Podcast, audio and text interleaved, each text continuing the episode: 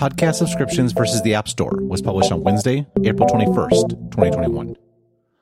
There was a bit of a brouhaha a couple of weeks ago when Senators Amy Klobuchar and Mike Lee sent a letter to Apple accusing the company of failing to provide a witness for the App Store focused antitrust committee hearing that is happening later today. Apple responded that it was all a misunderstanding due to a scheduling conflict. From Bloomberg.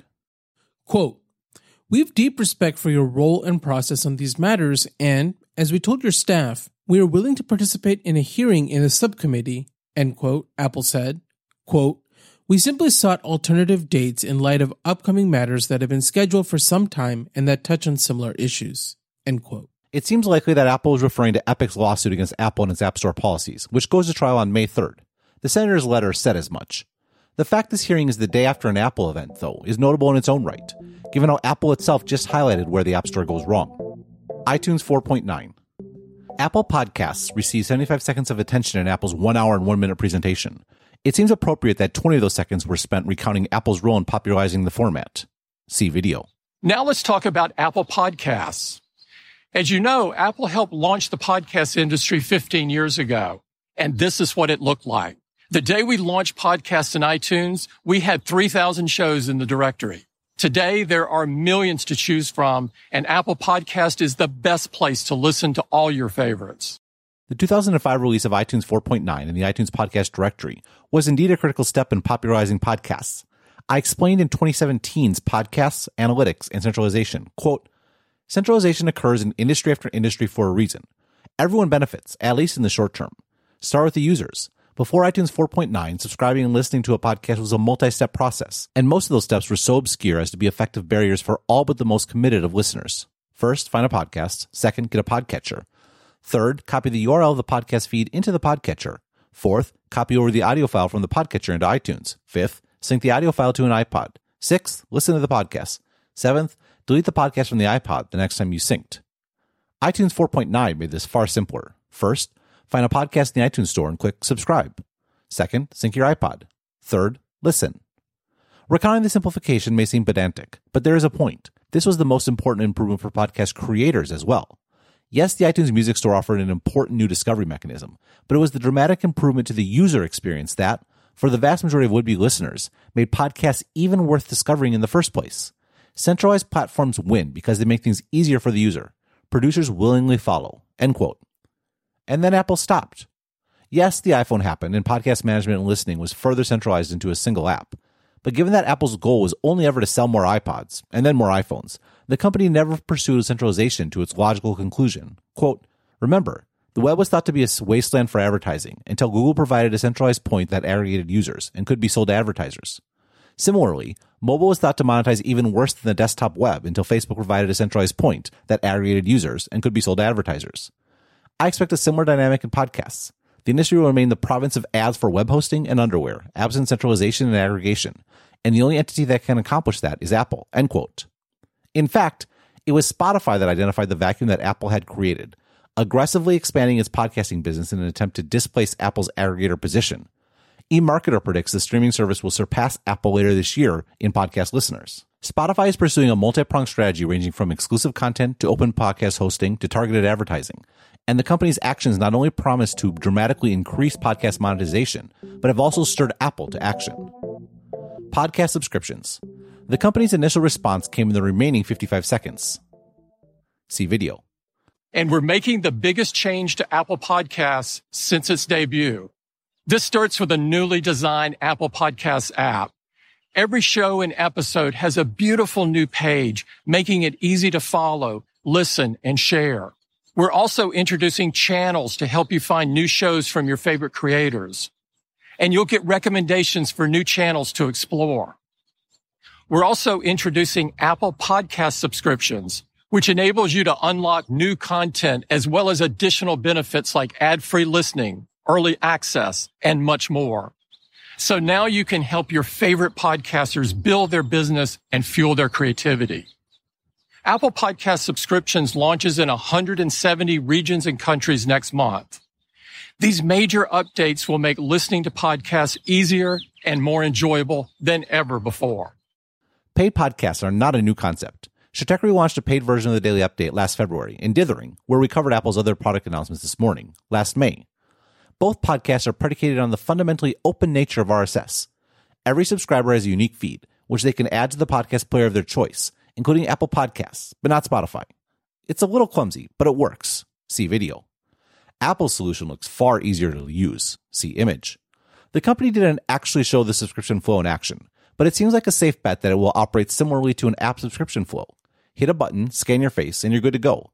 Apple's pricing is the same as apps as well. 30% for the first year of a subscription and 15% after that. As a longstanding critic of the App Store, you might expect me to be scandalized by Apple's podcast subscription offering, and you would be wrong. In fact, Apple's podcast offering is an excellent example of how the App Store should operate, with one big exception. What podcast subscriptions gets right. Apple's podcast subscription offering gets four big things right, three of which are the complete opposite of the App Store. A great customer experience with competitive creator economics.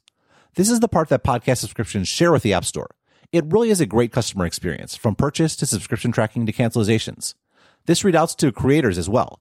Increased customer trust means an increased conversion rate. Second, because Apple controls the entire experience, they can offer things like trials, early access, or the wholesale substitution of ad supported episodes with ad free ones. Integration has value. Third, while 30% is really high, 15% is extremely competitive. A $5 a month podcast like Dithering loses 9% of that amount in credit card fees, 2.9% plus 30 cents a charge, plus whatever amount is paid to the subscription management service. Add on the fact that the number one cause of churn is expired or lost credit cards in Apple's offering, which is far more likely to have an up to date credit card attached, is more attractive than it seems. Unfortunately, everything else that I like about Apple's offering is in stark contrast to the App Store. Multiple ways to subscribe. Some creators may find 30% to be too much, along with the big problem detailed below.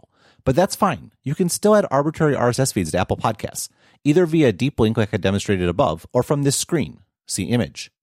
This means that creators have a choice, and Apple has to win on the merits. And again, there is good reason to believe that Apple can do just that. And if they can't win on the merits, perhaps they will have to lower their price or increase the attractiveness of their offering. Competition is a good thing. The App Store, unfortunately, has no alternative. All apps must be installed via the App Store, which Apple says is for security, but is in fact security theater. The primary reason why bad apps don't mess up your phone is due to the way that iOS is designed. Theoretically, the App Store could also protect you from scams, but that appears to be not much of a priority. And why should it be? There is no competition. Easy access to alternative payment methods. Podcasts can contain show notes, and show notes can contain links. These links open in a podcast player's web view or in Safari. This is great for subscription based podcasts. You can load a web view to manage your account or write on a subscription to your members only feed. See video. Once again, this is a fair bit clumsier than simply using Apple's built in purchase flows, although Apple Pay helps. That's okay though. Apple built the iPhone, and it's reasonable to argue that they can leverage that advantage to have a superior purchasing experience. Apps, though, can't load a web view if there is even a hint of a payment option. Apps can even include words that tell you to visit a website to subscribe. That means that Spotify or Kindle or any number of apps with digital content can do little more than provide users with a login screen and keep their fingers crossed that users figure out how to sign up on the web on their own. This works for big names to an extent, but it is much more difficult for smaller players. There is no technical way that Apple can stop apps from linking to a web page, of course. This provision is enforced by App Review, which somehow seems far more effective in figuring out how to navigate from a privacy policy on a web page to a purchase page, and subsequently rejecting the app, than it is in rooting out scams. Podcasts are in a much better place because they are based on open standards and the open web. Availability of alternative podcast players. It is possible that Apple shuts all these avenues down. The company could end the possibility of adding arbitrary RSS feeds, and it could disable links and show notes. This would, to be clear, be an exceptionally crappy thing to do. But then again, I think that trying to tax small businesses moving online during a lockdown is a pretty crappy thing to do, and that didn't stop Apple. I think that demanding 30% of digital goods that are merely consumed on an iPhone is a pretty crappy thing to do. And I think that barring developers from even disclosing that Apple is taking 30% is a pretty crappy thing to do. The good thing about podcasting is that even if Apple locks the podcast app down, there are plenty of other podcast apps in the App Store, and most of them are free. Make no mistake, it would be bad for my business if I were shut out from Apple's podcast app, but at least I would have a chance. That chance doesn't exist for developers. There are no alternatives to the App Store on the iPhone, and hoping that a customer spends hundreds of dollars and tens of hours switching to Android is completely unrealistic. Two big problems. There does remain two big problems with Apple's podcast subscription service. Who owns the customer? As I noted above, I'm actually very open to allowing Apple to be my payment processor. In my experience, though, a critical part of the creator business model is having a direct connection with your customers. That is something Apple simply doesn't allow. From the podcaster's program agreement, personal data. In connection with any podcaster content hosted by Apple and made available in Apple Podcasts under this agreement, you represent and warrant that you and your personnel, agents, and contractors will not access or otherwise process any information that can be used to uniquely identify or contact an individual. This makes it crystal clear that every subscriber that signs up is Apple's customer, not mine. And while the revenue may be nice in the short run, it is fundamentally constraining in the long run.